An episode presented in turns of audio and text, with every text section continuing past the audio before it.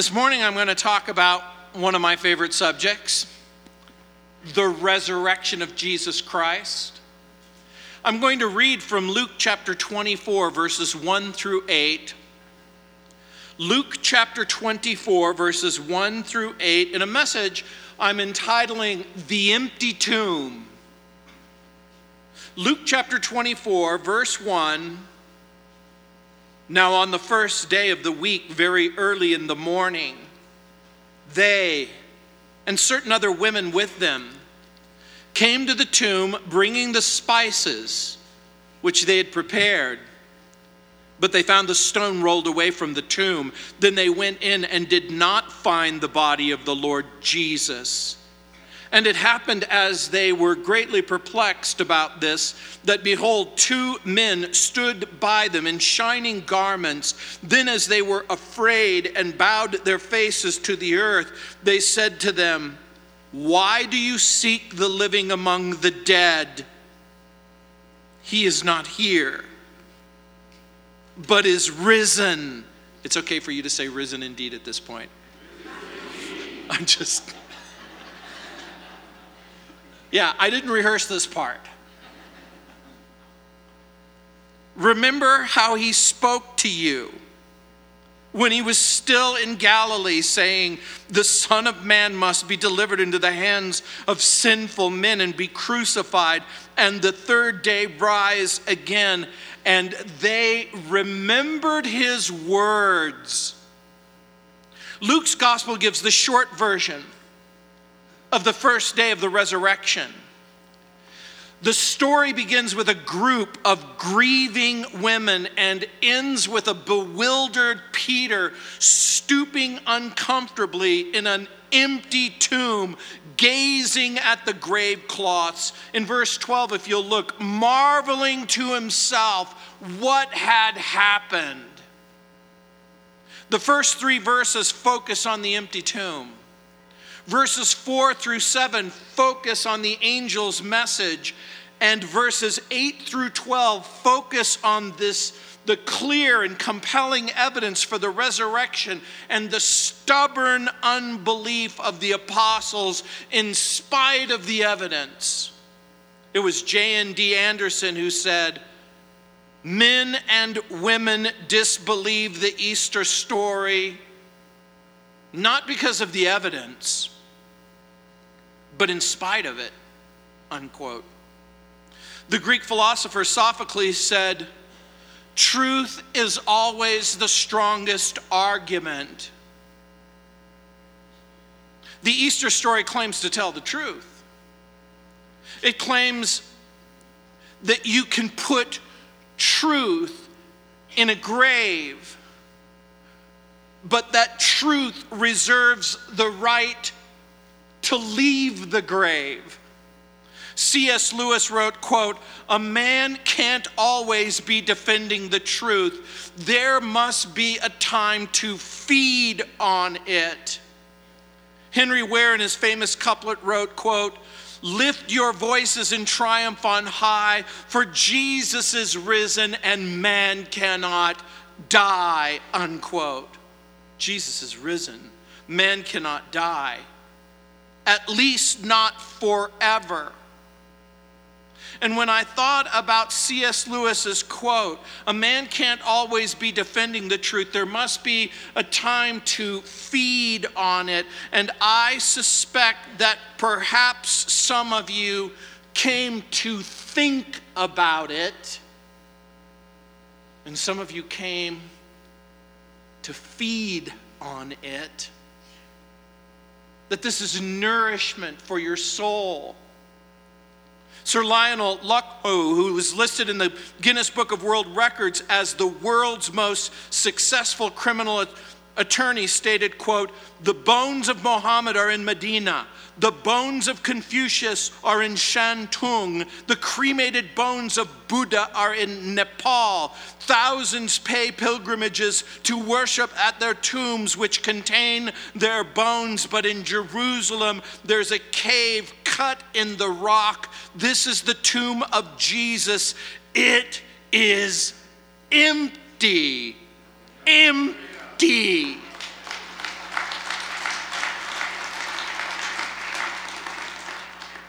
He writes, He died physically and historically. He arose from the dead, and now he's seated at the right hand of the Father. Unquote.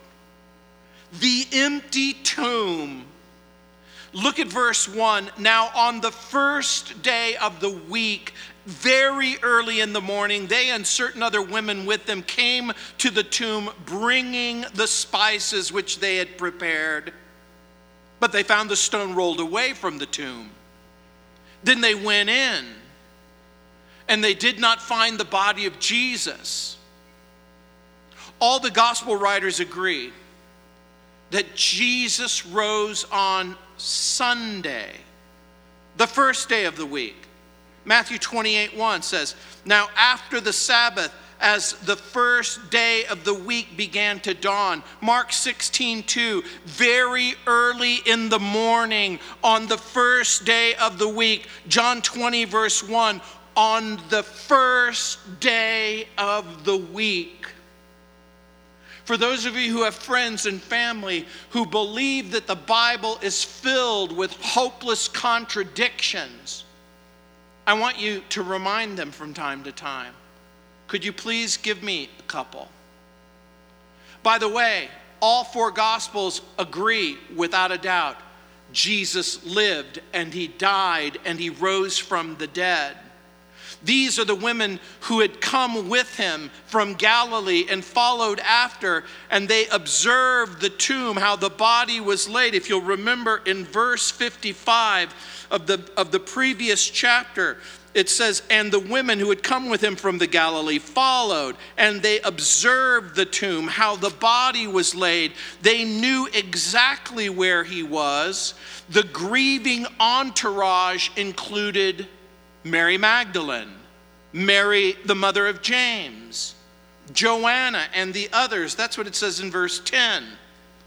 The women brought spices to mask the odor of death. They expected a traumatized body bearing the signs of torture. They expected to find the familiar odor of decomposition. They expected more sorrow.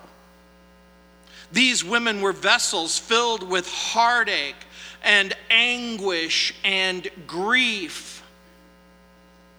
It makes perfect sense to me that the vast majority of us come to the resurrection service full of joy and full of the expectation that God is here, that Jesus is present, but for others, they come in different circumstances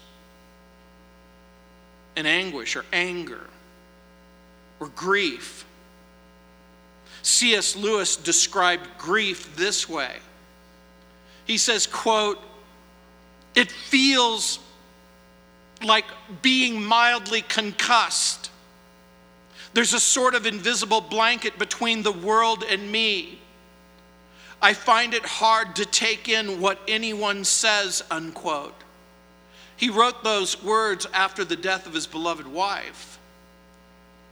Death will do that. Death fills us with sorrow and dread. Death is proof that we are mortal and limited and wretched. Death is business-like, simple, decisive. The former pastor of Moody Church, Erwin Lutzer, wrote, quote, By all standards, death is a most dreaded event. Our society will pay any price to prolong life. Just one more month or even day. Perhaps our desire to postpone death reflects our dissatisfaction with God's ultimate purpose. Remember, His work isn't finished until we're glorified. Most of us would like to see God's work remain half finished. We're glad we're called and justified, but we're not too excited about being glorified, unquote. It's that same statement that you've heard all your life. Everyone wants to go to heaven, but no one wants to. Yes, you know the answer. And so, what did you come expecting this morning? Answers? Hope? Comfort? The women expected a dead body and a blocked entry. They expected an occupied tomb. The ladies were aware that a stone had been rolled in front of it and that it bore a seal. The circular heavy stone was rolled away, according to verse 2. Frank Morris, an author of the book Who Moved the Stone, calls the stone, quote, the one silent and infallible witness to the whole episode, unquote.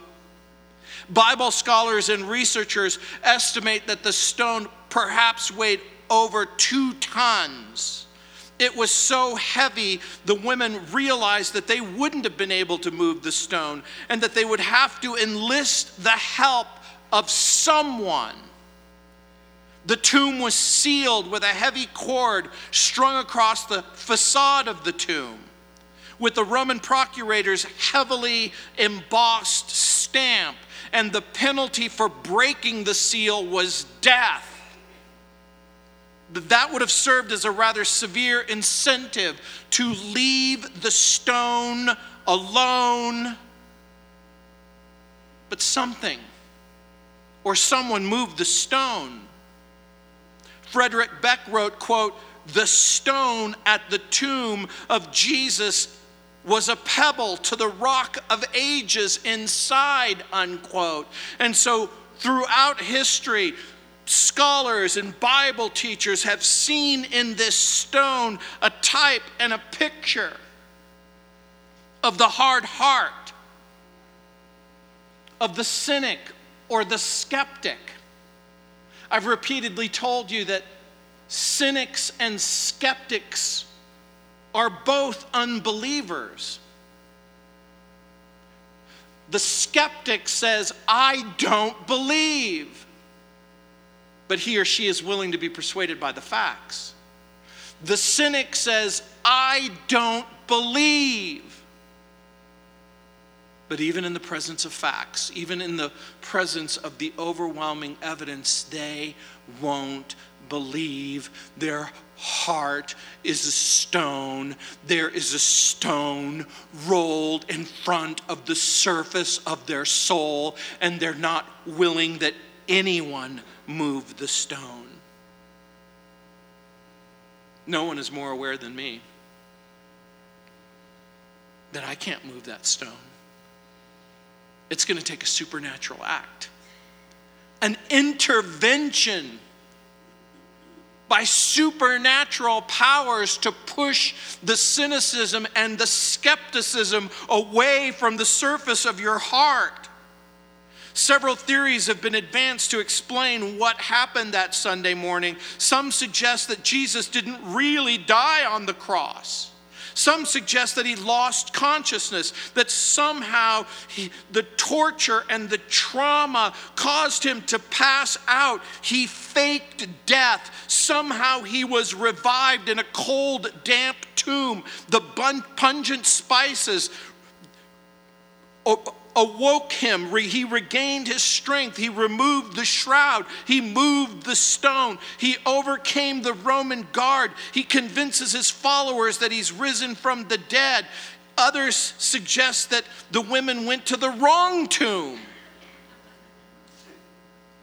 an empty tomb where they were met by a groundskeeper who said, He's not here, meaning he's buried somewhere else. But this theory suffers from a serious flaw because if the if the women went to the wrong tomb, then the Roman soldiers went to the wrong tomb, and the disciples went to the wrong tomb, and the angels went to the wrong tomb, and the religious leaders went to the wrong tomb. Because if they went to the wrong tomb, the true tomb was still somewhere out there with a Roman guard, with a heavy stone, and with a dead body. My father taught me from a very early age. My father was from Sicily. He said, No body, no crime.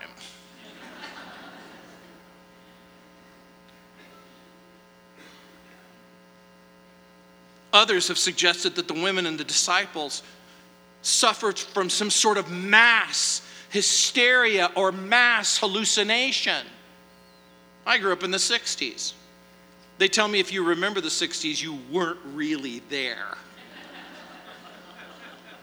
I would be lying to you if I told you that some of my friends didn't hallucinate. Some of them did. but none of us shared a hallucination. And so we have to ask and answer a different question. Something has happened to the body. Look at the angel's message. Look what it says in verse 4. It says, And it happened as they were greatly perplexed about this, that behold, two men stood by them in shining garments the empty tomb at first did not create belief, it created perplexity in verse 4 and bewilderment in verse 12. Look what it says. But Peter arose and ran to the tomb, and stooping down, he saw the linen clothes lying by themselves, and he departed, marveling to himself at what had happened. That word marveling means trying to make sense of what made no sense. The expression greatly perplexed in verse 4 could be translated utterly at a loss. Now the ladies experience a strange encounter with two men wearing glow in the dark robes. According to the text, it was shining. Some have even suggested that their garments looked like they were on fire. Does this support the alien abduction theory? Well, let's say it all together. Ancient alien theorists say yes, if you watch Ancient Alien Theorists on the History Channel. Ancient alien theorists say yes. Again, the women's first response is not belief in a resurrection. Their response is confusion and supposition. They suppose the body was moved or at least taken at least according to John chapter 20 verse 13 where we read quote then they said to her woman why are you weeping she said to them because they've taken away my Lord and I don't know where they laid him, unquote. The empty tomb intensifies their distress. And what about you? Does the empty tomb intensify your curiosity? your distress. It should. If you have doubts or reservations about the resurrection of Jesus, by the way, you are free to doubt.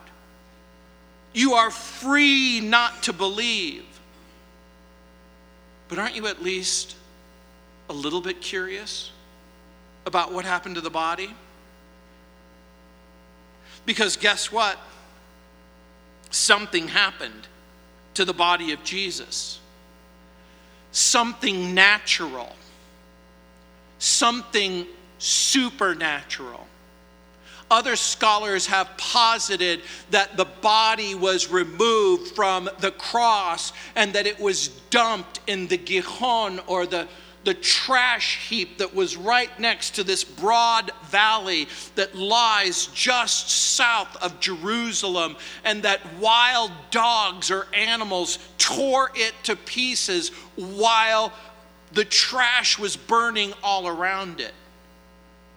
But if that were true, then again, the people in the first century almost certainly would have made a conscientious effort to discover that body. I'm going to also suggest to you who took the body of Jesus. If friends, could they? If foes, would they? It doesn't make much sense. Because clearly, if the Roman soldiers took the body and were going to hold it for ransom, clearly Rome's growing dissatisfaction with Christians and Christianity, all it meant is they needed to produce the body, or the religious leaders, would they have stolen the body? Of course they wouldn't. Is there evidence that Jesus' friends disguised themselves, attacked a group of Roman soldiers, one pretending to be an angel from heaven, and then they snatch the body and then fabricate the story. But if that's true, how do you explain the change in their life? Was it taken by souvenir hunters? By aliens? By angels? The historian Luke records the details. He describes an angel's presence, the angel's radiance, and the angel's reassurance. Look what it says two men stood by them in shining garments. The angelic being offers re- reassurance in ver- verses 5 and 6, and then a reminder about Jesus' words in verse 8 the angels appear to function as witnesses. In Deuteronomy chapter 19, verse 15, we see in these two angels and in that tomb a type and a picture of the Ark of the Covenant, that mercy seat where the angels' wings touch. The Bible says, in the mouth of at least two or three witnesses, let every fact be established, and the angels are there to testify that Jesus is risen from the dead. Jesus made the angels. Angels announced his conception and birth. Now, angels announce his resurrection. Later, they're going to appear and point out his ascension into heaven in Acts chapter 1, verse 9. Angels ministered to Jesus in the wilderness of temptation and in the Garden of Gethsemane during the time of trial. Angels witnessed his beatings, angels witnessed his crucifixion, angels witnessed his death, and they watched and they watched. And they watched for any kind of signal from the Savior an eye, a movement, a gesture something that would allow them to intervene, to stop the violence, to end the brutality, to bring the torture to an end. But Jesus is determined to fulfill all righteousness. Jesus is determined to fulfill all prophecy.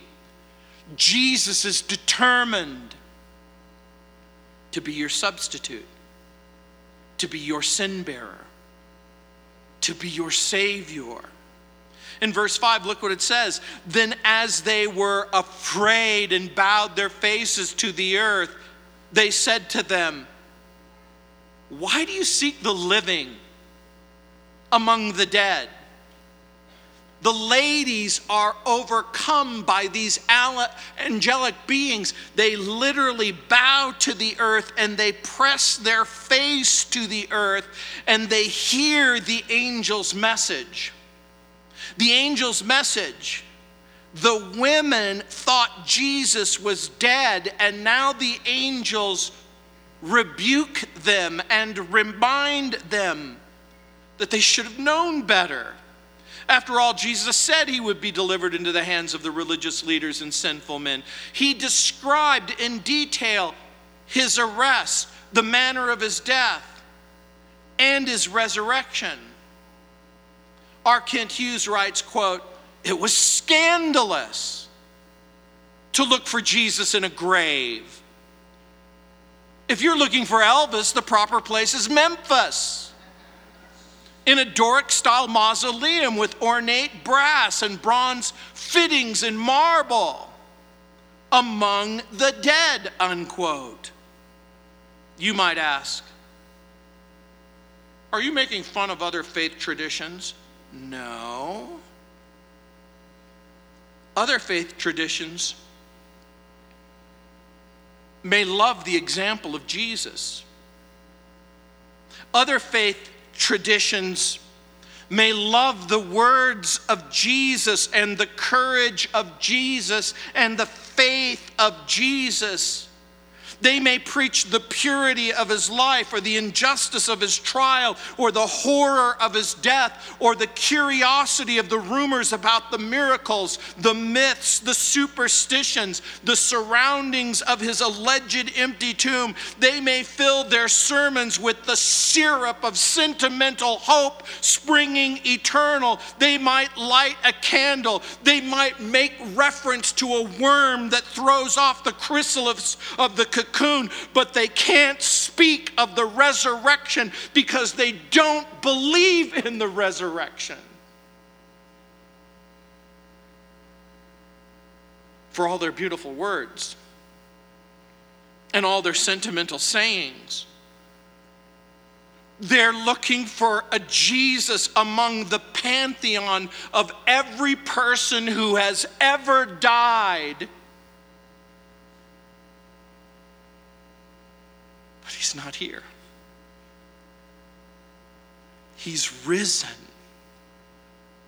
The liberal churches seek Jesus among the dead. The History Channel and PBS and CNN look for Jesus among the dead. The atheist and the agnostic and the skeptic and the cynic, they're all searching through rotting graves and brass urns and empty monuments. But the angel's question is never answered by the frightened women. Why do you seek the living among the dead? Look what it says in verse 6 He is not here, but He is risen Remember how he spoke to you when he was in the Galilee, saying, The Son of Man must be delivered into the hands of sinful men and be crucified the third day and rise again. If the resurrection of Jesus is a symbol, if the resurrection of Jesus is a metaphor, if the resurrection of Jesus is an allegory, the angels should have said, He is not here. Dude, he's everywhere. He's in the birds and the bees and the flowers and the trees and the moon up above. And a thing called love. I got you, most of you too young to remember that. I just love that song. Let me tell you about the birds and the bees and the. See, I hear somebody, I see your lips moving, you go, hey, I know that song. You can show me your ID after the service.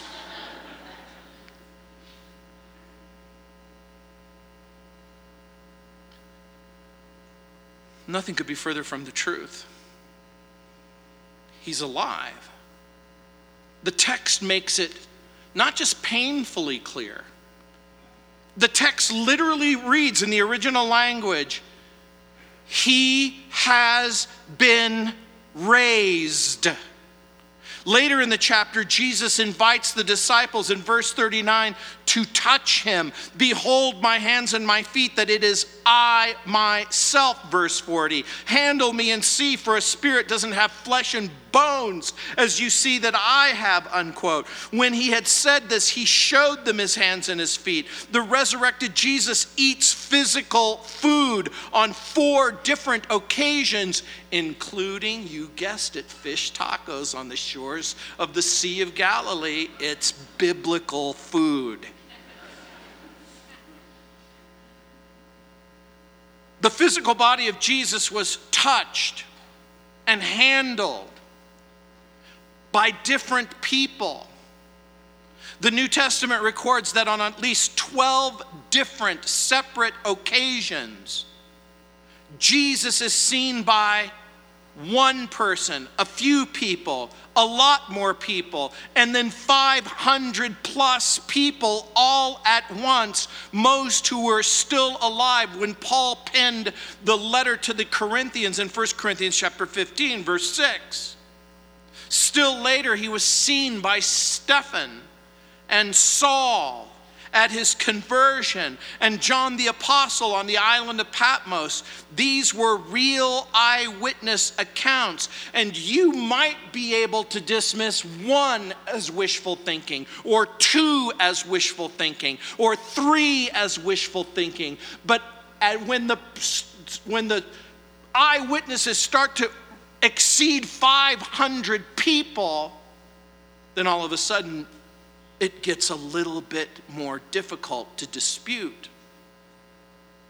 The angel repeats the words of Jesus almost word for word in Matthew chapter 16, verse 21. From that time, Jesus began to show his disciples that he must go to Jerusalem and suffer many things from the elders and chief priests and scribes, and be killed and be raised the third day, it says the messengers from heaven remembered God's word over and over and over again. They choose the word must. This must happen. It must be. God's plan had three steps betrayal, crucifixion, and then a resurrection. Death precedes the resurrection. In Mark 8:31 it says, "And he began to teach them that the son of man must suffer many things and be rejected by the elders and the chief priests and the scribes and be killed and after 3 days rise again." Unquote. That's Matthew Mark chapter 8 verse 31. The writer of Hebrews in Hebrews chapter 2 or yeah, chapter 2, verse 2, speaks of angels as being fiery messengers from God.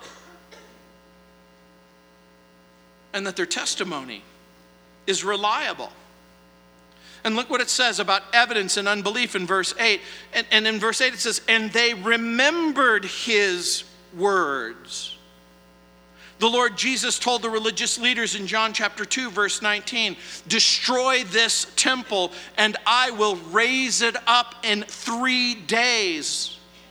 The Jews replied, It's taken 46 years to build this temple, and are you going to raise it in three days? But the temple he spoke of was the temple of his body. For some of you, your temple's pretty young.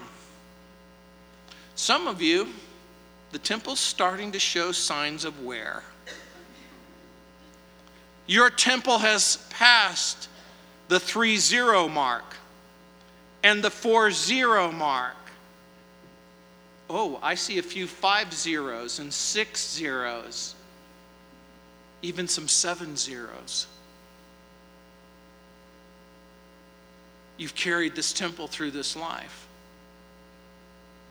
Jesus said, I'm the resurrection and the life, and he that believes in me, even if he were dead, yet shall he believe. In every instance when Jesus predicted his death, it always included his resurrection. This was to authenticate his message. In Matthew 26 32, it says, But after I've been raised, I'll go before you into the Galilee. The Lord said he would come back to life and they didn't believe him. Some of you have been fascinated with time travel. You've even imagined what it would be like to go back in time and space and somehow be there on this place at this day. Imagine if you had a time machine and you said, I would go back to the day of the resurrection. I would go there just before dawn. I would want to make sure that I see with my own eyes the reality of the resurrection. The followers of Jesus were there that Sunday morning. They had the testimony of an empty tomb, they had the testimony of the women, they had the testimony that the women heard the testimony of the and they didn't believe it. So don't be so hard on your mother or your father or your brother or sister or whoever you dragged to church this morning and they go, I don't believe it. I just can't bring myself to believe this. If it's any comfort to you, neither did the ladies at first and neither did the apostles. The ladies report the news to Peter and the apostles in verse 9, and they don't believe the ladies in verse 11. Their words, it says, seem like idle tales. They don't believe them. Their response is modern, it is sophisticated, it is skeptical. But I want to suggest something to you that you may or may not believe. The resurrection wasn't a fabrication by the church, but rather the church was created by the resurrection. The church did not create the resurrection, the resurrection created the church we Christians need not get defensive or upset. The disciples' doubt may not be exemplary, but it is instructive. The resurrection is hard to believe, and that's why the Spirit of God has to do a work in the heart of the unbeliever. It is the Holy Spirit who cuts the cord and pushes the stone away and then invites you into the empty tomb. By the way, if you continue in the skepticism and unbelief, you still have to explain what happened to the body of Jesus. You might think, I don't have to explain anything. Oh, but you do because now you know. You know what the Bible says. You know what the Bible claims. You know what the Bible says and claims about the human condition and the human heart and the problem of sin and the need of a Savior. A.W. Tozer wrote, quote, every man will have to decide for himself whether or not he can afford the terrible luxury of unbelief, unquote. Unbelief means that you still have to search for meaning. Only now your search doesn't include a resurrected Savior.